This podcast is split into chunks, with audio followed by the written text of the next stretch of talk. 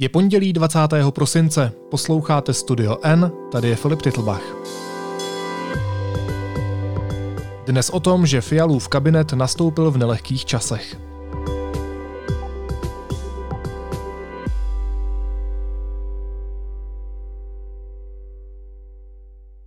Prezident republiky dnešního dne jmenoval podle článku 68 odstavec 2 Ústavy České republiky členy nové vlády. Petr Fiala přivedl svou ODS a její partnery po osmi opozičních letech hlavním vchodem do Strakovy akademie. Podařilo se mu prolomit politickou hegemonii dvojice Andrej Babiš, Miloš Zeman. Prvního dokázal porazit ve volbách, druhého během povolebních jednání. Vláda změny, jak sám Fiala svůj kabinet nazývá, ale nepřichází do zrovna závidění hodné situace. Hostem studia N je analytik Honza Tvrdoň. Honzo, vítej. Ahoj. Ahoj Filipe, dobrý den všem. Podle článku 69 Ústavy České republiky je třeba, aby členové vlády nyní složili předepsaný slib.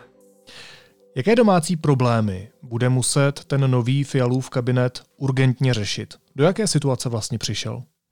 Řekněme, že Petr Fiala s jeho týmem nastupuje v moment, který by si asi sám úplně nevybral. A Česko se stále potýká s pandemí covidu, byť ta situace se před Vánoci lepší, což je taky důvod, proč kabinet nechce prodloužit nouzový stav, respektive nepožádá sněmovnu o prodloužení, tak pořád máme situaci, kdy jsou tady vysoké přírůstky pozitivních případů nakažených COVID-19. Stále jsou to problémy, které se týkají nemocnic, stále jsou to problémy, které se týkají očkování. Všechny tyhle věci, tenhle zdravotní balík bude muset vláda řešit. A ono vlastně nejde jenom o zdraví, ono jde i o ta opatření, je to tak, takový celý komplex problémů, který vlastně vychází z toho, že na jednu stranu ta vláda a ty jednotlivé strany slibovaly před volbami žádné lockdowny, menší omezování svobody, menší restrikce. Na druhou stranu uvidíme, jak do toho vstoupí nová varianta Omikron. My vlastně nevíme, co to bude přesně znamenat. Pokud se nepletu, tak u nás vlastně chystáme nějaké analýzy na toto téma, co je od toho možné čekat, ale zatím to základní sdělení je, že úplně přesně nevíme, takže uvidíme, kam to tu vládu bude posunovat dál. A je to vlastně jeden z těch vlastně prvotních úkolů nebo primárních, který bude muset řešit, respektive který je tady a který nemůže říct, no tak s ním nic dělat nebudeme. A je to jedna z věcí, kterou tu vládu bude limitovat v prvních měsících. A pak taky rozpočet, ne? To je samozřejmě druhá věc. Ta uh, obecně hospodaření státu a bylo velké téma volební kampaně, obecně ekonomika bylo jedno z největších témat kampaně. Ono nám to vlastně už teď možná ani nepřijde, ale covid v kampani až tak vlastně nefiguroval, protože přes léto a v září v té horké fázi ta situace vlastně nebyla tak špatná, ona se vlastně zhoršovala průběžně, věděli jsme, že to asi nesměřuje správným směrem, na druhou stranu do kampaně to úplně nevstoupilo. A to i jako díky opozici, která to téma tolik neakcentovala, která se víc zaměřovala právě na hospodaření státu, na, na, na inflaci. Uh, jestli si vzpomeneme na claim, který využíval Petr Fiala, Babišova drahota, že jo? Jako, jak se nám tady všechno zdražuje. A to je nepochybně další problém. Ale Eh, ty zmínil z rozpočet, ano, rozpočet, eh, s ním se dostaneme do takového stavu, kdy Česká republika bude hospodařit v rozpočtovém provizoriu, což bude limitovat, eh, řekněme, nějaké veřejné hospodaření, dotační tituly a podobně. Vláda slibuje, že tady tuhle věc chce řešit co nejrychleji. Ona už na svém prvním jednání v pátek, tam to říkal premiér Fiala, že pověřil eh, ministra financí pana Stanjuru z ODS, aby představil nějaký, rychle aby představil harmonogram toho schvalování rozpočtu, protože eh, vláda ten rozpočet musí stáhnout z poslanské sněmovny, musí ho přepracovat, teda pokud nechce hospodařit s tím, co eh, tady nalajnovala vláda Andreje Babiše předtím, což ona nechce. Pro ně je nepřijatelné, aby tady byl deficit přes 370 miliard, pokud se nepletu 376. Takže to je, to je druhá věc. A s tím samozřejmě souvisí ta inflace a ceny energií, což je vlastně další, další obrovské téma, a, které má jako reálný dopad a jasně viditelný dopad na, na domácnosti, tedy cynicky viděno na voliče. Jo. Tady jako vláda musí podnikat kroky, které a, to nějak a, budou, řekněme, neutralizovat, respektive aspoň zmírnit ty dopady.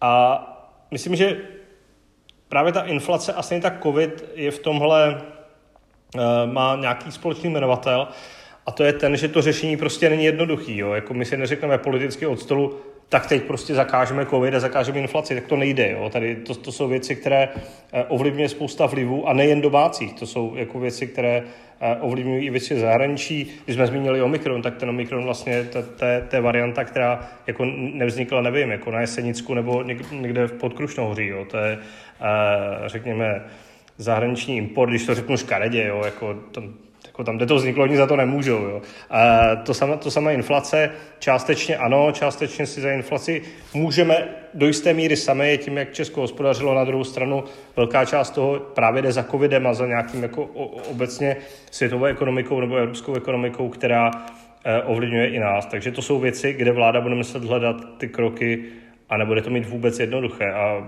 je dost možné, že že vlastně už jako na začátku svého vládnutí se bude potýkat s nějakým propadem důvěry nebo obliby už jenom kvůli tomu, že prostě bude muset dělat nepopulární řešení. To, to uvidíme. No, ty ve své analýze právě píšeš, že vedle všech těch jasně viditelných problémů, jako, které jsme zmiňovali, jako je právě covid, hospodaření nebo zdražování, se bude muset vláda vyrovnat právě ještě s tou jednou, s tou skrytější nástrahou, kterou je krize důvěry v politiku. Jak se to vlastně projevuje? V čem konkrétně to může Fialově vládě podkopávat nohy?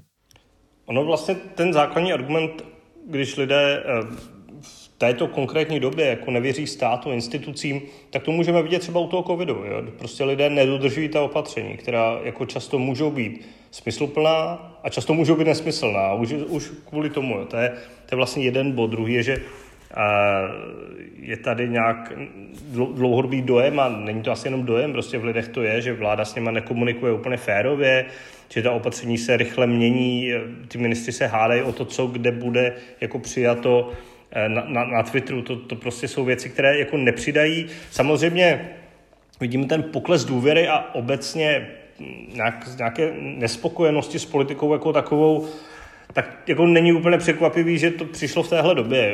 Jako velice nízké čísla důvěry nebo spokojenosti s politikou byly na konci vlády Petra Nečase. Už vlastně v tom celém roce 2013 tam jako vláda měla podporu jako méně než pětiny lidí. To, to jsou věci, které jsou spojené právě s tím, když jako zemi se úplně nedaří dobře. Tam to bylo spojené s ekonomikou, eh, s další recesí, s, s něčím, jsme se nemohli vymotat z nějakých problémů a teď, teď je to trošku vlastně v tomhle podobné. Samozřejmě ano, problém je jednak to, že lidé tady, tady zrovna v tom případu covidu nemusí třeba mít tak, tak, takový pocit, že by jakože ten stát a jeho nařízení dávají nějaký smysl, tak proč bych je měl dodržovat? Zejména když vidím, že někteří dní lidé nedodržují a jedna.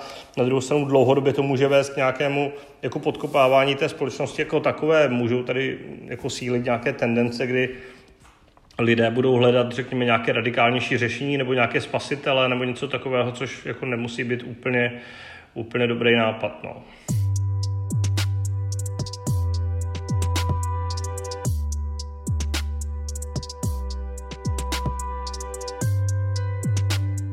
Ono se těm novým kabinetům dává většinou 100 dní hájení, ale eh, dá se podle tebe už teď, po těch pár dnech, eh, rozpoznat nebo rozklíčovat, jakým směrem se nová vláda v těch klíčových věcech a v té komunikaci, kterou ta předchozí vláda jistě zanedbávala, vydala? Já si myslím, že takový základní princip toho všeho je jako nějaká změna stylu vládnutí a jsou to věci, které na, kdybych to bral jako takovým tím stylem pro, co to přinese normálnímu člověku, tak jako úplně viditelná změna to úplně být nemusí. Pro někoho, kdo sleduje zprávy eh, večer v televizi a tím třeba skončí, a to není špatného, jo, jako tak každý nějak konzumujeme informace.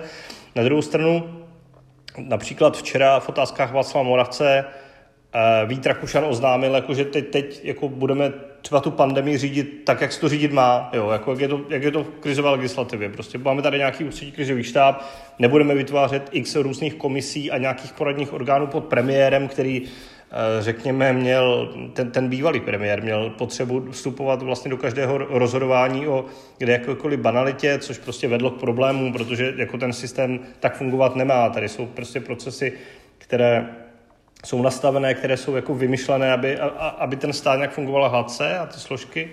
Uh, tak to je jedna věc. Druhá, on to vlastně zmiňuje Petr Fiala a mluví o tom opakovaně, že uh, a mluvil o tom vlastně po jmenování vlády v pátek v Lánech, kdy eh, říkal, a teď si ne, spíš budu parafrázovat, mluvil o tom, že jako ta vláda musí se rozhodovat víc systematicky, víc jako analyticky, nějak jako víc racionálně, že to nesmí být jako všechno postavené a teď si dovolím nějakou interpretaci na nějakém prostě marketingu, na tom, co si myslí sociální sítě, ale že by se právě měla snažit o nějakou o nějaký ten jako větší rozum nebo tak, tak, tak, takovou uměřenost. Jo? A to, mám dojem, že z Petra Fialy tady tenhle dojem jde.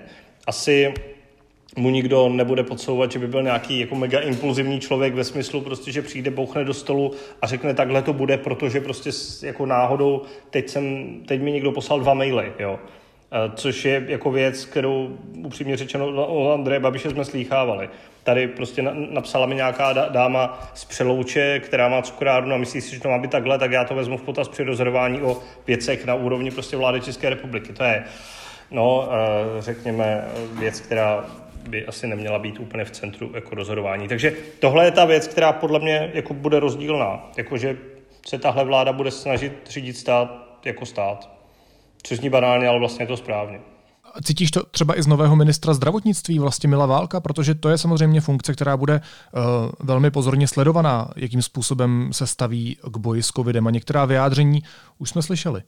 Já si myslím, že u pana Válka on byl kritizován stran spíš nějaké komunikační nebo komunikativní, řekněme, komplikovanosti nebo, uh, nebo že je to možná trošku moc střelec tady v tomhle, ale já, já, já si myslím, že ta vyjádření, která byla spíš jako nešťastná nebo taková zvláštní, tak byla spíš staršího data, že v poslední době kolem toho jmenování se tady tohle trochu změnilo. Pan Válek má teďka velice zkušeného tiskového mluvčího. Myslím, že vláda v tomhle bude postupovat poměrně řekněme, jak už jsem zmínil, bude se snažit nastavit tady ta jednání jako nějak profesionální. On to mluvil Vít Rakušan ve smyslu, že právě se tady budou scházet covidoví ministři v uvozovkách, nebo jako ministři, kteří budou spíš mít k tomu, co říct ve smyslu, že se to dotýká jejich agent, takže tam bude určitě minister vnitra zdravotnictví, předpokládám školství. Ono vlastně z celé té vlády z mého pohledu je nastupující zatím opravdu to působí, že je to jeden tým, že zatím uh, ty jednotlivé strany, a jich pět, jo, je to pět, pět koaličních stran, to jsme tady ještě neměli, si nejdou po krku od prvního dne, ale Samozřejmě politika je taková, že se toho můžeme dočkat velmi záhy, zejména když mezi těmi stranami jsou nějaké velké spory, ale eh, to zvládnutí covidu, to je věc, kde oni eh, na to mají jako jednoznačně společný zájem. U té minulé vlády tam mi trochu přišlo, že tam eh, ty tenze možná byly dány tím, že premiér Andrej Babiš na jedné straně, na druhé straně byl ministr vnitra Hamáček z jiné strany, která má podobný voliče, a kdy ty strany, eh, nebo, nebo takhle, kdy premiér prostě nechtěl přenechávat nějakou možnost rozhodování nebo tomu, aby se trochu blízknula i ČSSD, takže to potom jako dopadlo takhle. Já myslím, že ta nová vláda uh, jde do toho, nechci říct boje s covidem, ale do toho řešení pandemie i s tímhle vědomí. Ona, ona už má tady ten jeden příklad vlády Andreje Babiše, která, eh, který vlastně nebyl úplně dobrý, respektive si tam může najít spoustu věcí, které lidem vadila a právě díky tomu se může poučit a dělat to lépe. A myslím, že ministr Válek, jako uvidíme, jak mu to půjde samozřejmě, je jako ve funkci jako dva dny a z, toho byly dva dny víkend, jo, takže zase já bych eh, mu dal aspoň nějaký, nějaký prostor, uvidíme, jak to půjde. No. Tady, tady vlastně máme to první velké rozhodnutí a to je ten nouzový stav, že, jo, že vláda říká, nechceme ho prodloužit, nebo nebudeme žádat sněmovnu o prodloužení, takže 25. prosince těsně před půlnocí skončí nouzový stav, asi se skončí něk- některá restriktivní opatření, uvidíme, no, jak to půjde. Eh, jak, jak jsem zmiňoval, nevíme úplně přesně, jak eh, do toho vstoupí ta nová varianta viru, jak se ta situace bude zhoršovat. Je to pro vládu velice riskantní, no. trochu, mi, trochu mi přijde, že tady ten krok byl trochu, trochu gamble, tak uvidíme, jestli mi to vyjde. Když se zmiňoval, že Andrej Babiš dával marketingu víc prostoru, než by jak si bylo zdravé, tak Petr Fiala v předvolebních debatách mnohokrát použil to marketingové heslo, které už si zmínil, Babišova drahota. Trefoval se do Andreje Babiše kvůli zvyšujícím se cenám. Uh, ale bude to teď opravdu jiné? Nepřijde, nepřeleje se to prostě do, do obecné drahoty, nebude to prostě Fialova drahota? No to je samozřejmě možné. A jako ta, tu, tu inflaci vláda určitě nezastaví tím, že ji nějak pojmenuje, že, jo? že jí dá nějaký label nebo, nebo takhle řekne prostě může to babiš. Jo? To, to tak určitě nefunguje. A mně na tom přijde vlastně zajímavé, a jako ta předvolební kampaně vždycky nějaká, jo? To, to, to si vzpomeňme, že ano, Petr Fiala tady říkal Babišova drahota, protože prostě cílil na, na nějakou tu ekonomickou jako část a, a vlastně to, to bylo velice povedené, minimálně z pohledu kampaně. Na druhou stranu si vzpomeňme, co tady za kampaň měl Andrej Babiš, jo, který tady ty opoziční koalice vykresloval jako peklo na zemi, které tady převedou jako migranty někde do chalup a všechno vám seberou, jo, tak jako to, to jako byl úplný bizár. No, um, mně na tom vlastně přijde zajímavé, že jako po volbách Petr Fiala uh, vsadil na tu, řekněme, realistickou a racionální notu a snaží se tady přesně tohle tak vykreslovat. On vlastně ve všech veřejných vystoupení říká v zásadě tolik, že ta inflace tady je, ta inflace tady bude, uh, my si ji nezbavíme hned, jo, žádná vláda se ji nezbaví hned a ten příští rok bude těžký. Mně v tom vlastně přijde zajímavé, že on se úplně nesnaží z toho jako vykroutit, minimálně z toho pojmenování problému a spíš se to snaží komunikovat jako věcně stylem, jako my o tom víme a vy o tom musíte vidět taky, jo? že se snaží prostě s těma lidma komunikovat víc jako napřímo. Aspoň tak to na mě působí. Já nevím, jestli to je nějaký uh, úvodní uh, výkop, respektive jako jak to bude probíhat, až se ta situace bude zhoršovat, až na ně bude tlak veřejnosti, až na ně bude tlak nějakých uh, zájmových skupin a podobně, až prostě v té vládě budou nějaké roztržky, tam se to samozřejmě může zlomit, ale ten úvod mi přijde poměrně sympatický, minimálně z pohledu toho, že se to nesnaží lakovat úplně na růžovo, respektive už jako neříkají jenom Babišova drahota, jo, že už tady jako tu předvolební kampaň opustili a teď se pojďme bavit o tom, co s tím budeme dělat a jaká je ta situace.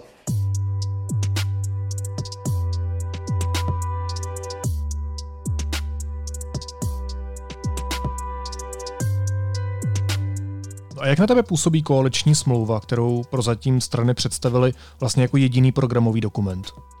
Ony vlastně ty programové body v koaliční smlouvě jsou poměrně z mého pohledu vágní, jako jsou tam některé jasně závazné body a my jsme se o tom už tuším bavili, Filipe, že jsou tam věci typu, které jsou jako jasně doložitelné ve smyslu, že za čtyři roky na ně ukážeme a buď jsou splněné nebo ne. Jo, 2% na obranu, buď jako dají nebo nedají. Jo. Když to řeknu takhle, na druhou stranu jsou tam věci, kde ta vláda teprve uvažuje nad nějakými směry, že víme, že chce lépe hospodařit, chce být sociálně odpovědná, to jsou jako, jako kdo by nechtěl, jo, když to řeknu takhle. Nějaký podrobnější program, respektive nějaké konkrétnější kroky bychom měli vidět začátkem ledna, protože uh, tuším 12. ledna by vláda měla jít, nebo v tom týdnu, kde 12. ledna by měla jít do poslanecké sněmovny žádat o důvěru a u nás je pravidlem, není to jako zákonná podmínka, ale jako je to takový úzus, že vláda do té sněmovny jde s programovým prohlášením vlády a tam už by ty body měly být trochu víc rozpracovány. Takže tam budeme vidět spíš. Zatím víme v zásadě tolik, jakože ty, ty, ty obě opoziční koalice minulé se dohodly na nějakém kompromisu v jejich předvolebních programů, což jako je jako logické, ale není to nic, kde bychom jako mohli říct, takhle to jako určitě bude nebo nebude. Jsou tam samozřejmě věci, které jsou zajímavé ve smyslu, nebudeme zvyšovat daně, mají se tam zvyšovat na, naopak jako veřejné výdaje a má se tam vyrovnat hospodaření. Tam uvidíme, jako jak se to vládě podaří, protože zatím to spíš vypadá, že to úplně nemusí vycházet, nebo že to úplně nemusí všechno zaklapnout do sebe, ale ale to uvidíme.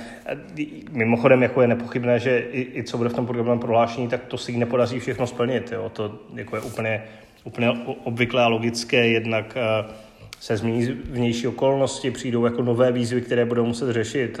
Andrej Babiš taky nevěděl, že jako po dvou a půl letech nebo kolika jako ve vládě přijde nějaký covid a smete všechny jeho plány na krásný národní investiční plán, kdyby objížděl jako zemi a otvíral dětská hřiště. Jo. Tak jako, uh, doufám, že nic takového podobného nepřijde už, ale je, je nepochybné, že eh, i to, co si ta vláda předsevze sama, tak eh, jako všechno určitě nebude moc splnit z různých důvodů. Tam jako mohou být i nějaké jako vnitrovládní faktory, které tomu přispějí, že ta vláda se možná může začít rolit nebo sypat, nebo tam prostě budou nějaké věci, kde eh, se nedohodne. Tam to samozřejmě uvidíme až v průběhu volebního období.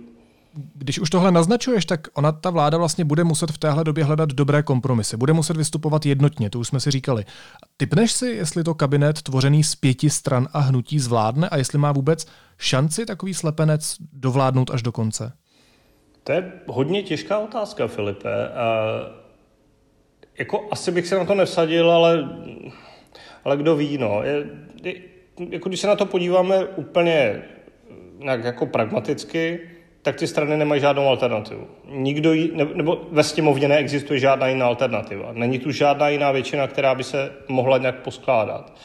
A tady těch pět stran má 108 hlasů ve sněmovně, hnutí Ano s Tomiem Okamurou má 92. Tam vlastně kdokoliv další k Tomiu Okamurovi a hnutí Ano, nebo jedné, nebo k hnutí Ano, by se přiklonit nemohl, protože já si neumím představit, jako jak by to obhájili u, u, u voličů ty jednotlivé strany. Už jenom kvůli tomu, že prostě tady je ta změna, kterou jako oni představovali, my vám neseme, my těchhle pět stran vám neseme tu změnu, tak od voličů dostali, dostali tu většinu, byť jak se říká, trochu po haluzi, protože kdyby prostě přilezla ČSSD a, a šlachta, tak, tak tu většinu nemají, ale, ale budíš, jako na to se historie neptá, tady máte z toho smyčku. Takže z tohohle pohledu Uh, by se spíš nabízela úvaha, že by ta koalice mohla vydržet, nebo ta vláda by mohla dovládnout.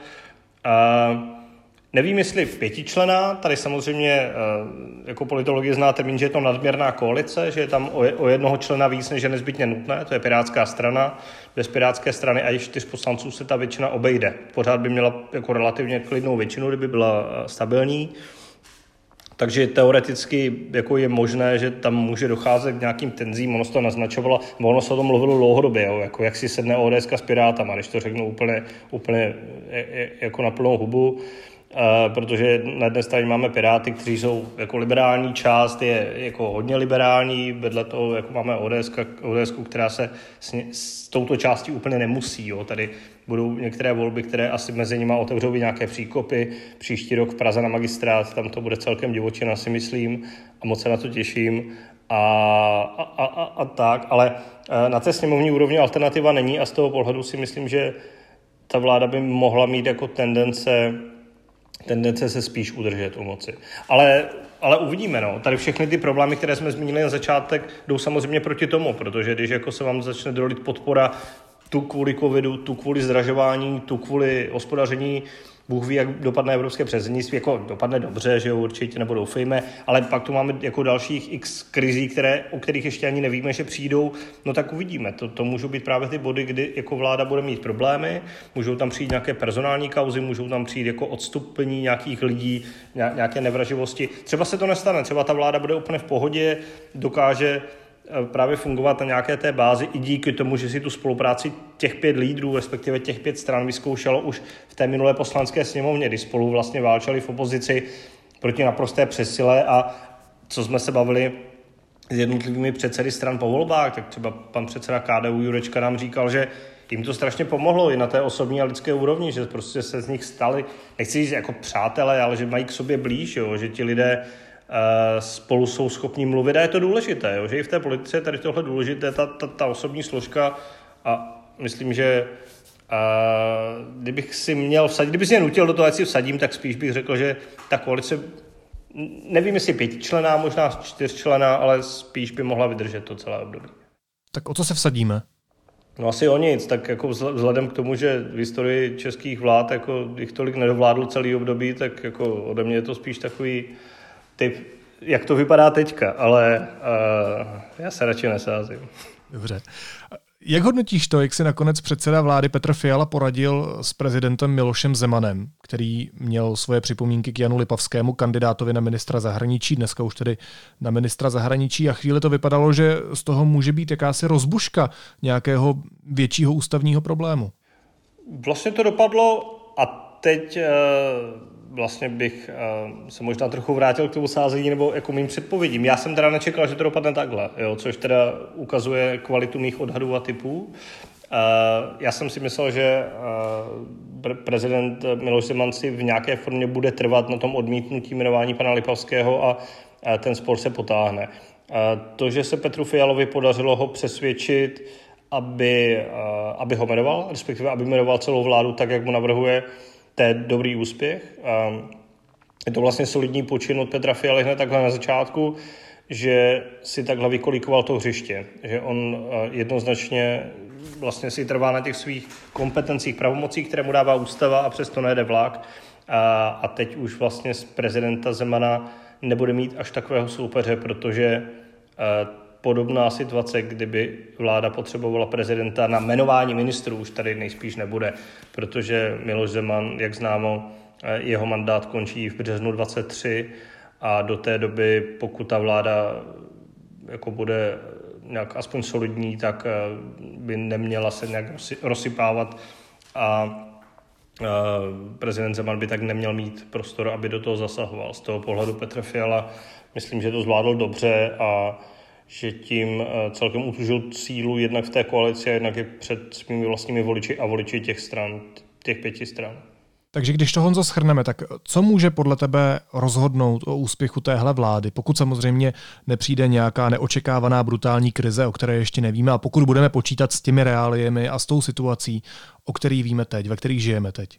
Ale Filipe, o tom může rozhodnout spousta věcí. Jako na tu stabilitu bude mít vliv jednak, jak jsme zmínili, ty, ty vnější problémy, jak si mi podaří překonat, pokud tady do toho opět jako nevrazí covid s, nějakým, s nějakou novou mutací. Tady by pak vláda mohla mít problém, protože, jak jsme zmiňovali, ona slibovala méně restrikcí, více svobody, když to řeknu takhle, a když by byla nucena okolnostmi k něčemu trošku jinému, tak by to prostě pro ně mohl být problém. To je jedna věc. Uvidíme, jak se jí bude dařit hospodářsky, respektive jak se sami bude dařit ekonomicky vždycky, to bude další druhá věc.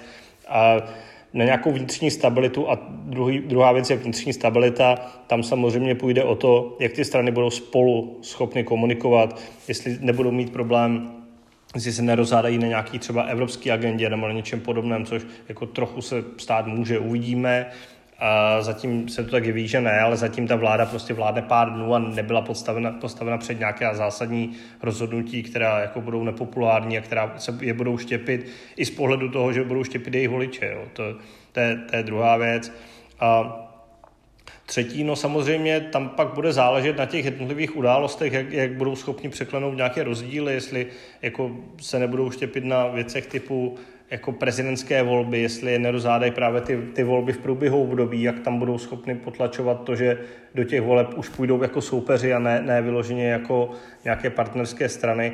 A pak samozřejmě uvidíme, no, jestli, jestli do toho jako nevrazí nějaké kauzy typu, eh, že tady zjistíme o nějakých ministrech něco a oni pak budou muset odstupovat, respektive, eh, že by to mohlo tu vládu ohrožovat ve smyslu nějakých častých výměn, co se stávalo třeba za a nejen za vlády Andreje Babiše, jo, který točil ty ministry, ale vzpomeňme si na poslední vládu ODS eh, Petra Nečase, ve které se třeba premiér Petr Fiala a vlastní Zbigněk Stanjura, kdy tam snad jako za z členů ODS dovládl jenom premiér, jo. tam jinak prostě všichni, všichni se vyměnili, jo, jako na všech postech, to byl, uh, to byl taky, taky slušný kolotoč a to nezmiňuji ani věci veřejné.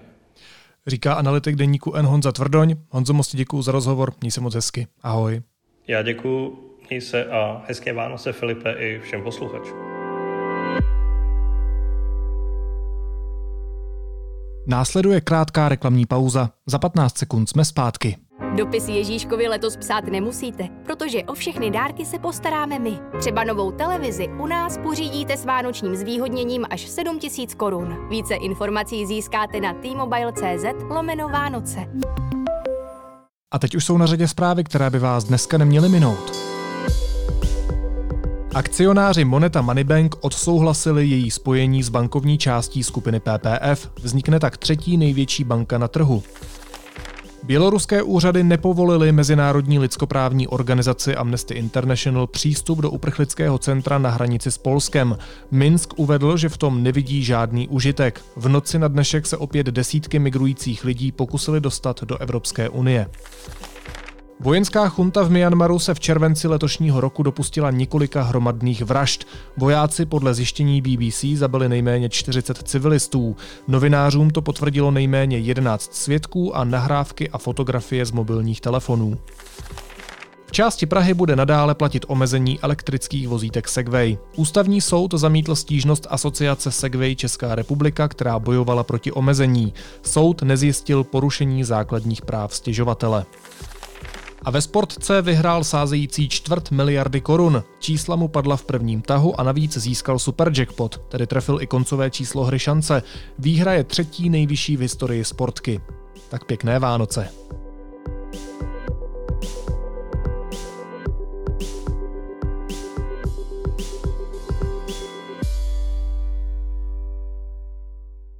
A na závěr ještě jízlivá poznámka. Prezidentův mluvčí Jiří Ovčáček se omluvil za to, že se vylil jako váza, nezaplatil taxikářovi a byl agresivní na záchranáře, kteří ho za asistence policie vezli z boulí na hlavě do nemocnice.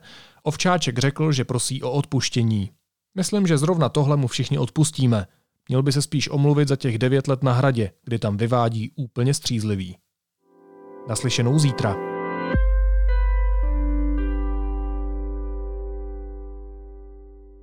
Ke každému ročnímu předplatnému deníku N si můžete podle svého uvážení vybrat dvě knihy naší edice N, které vám věnujeme jako poděkování zdarma.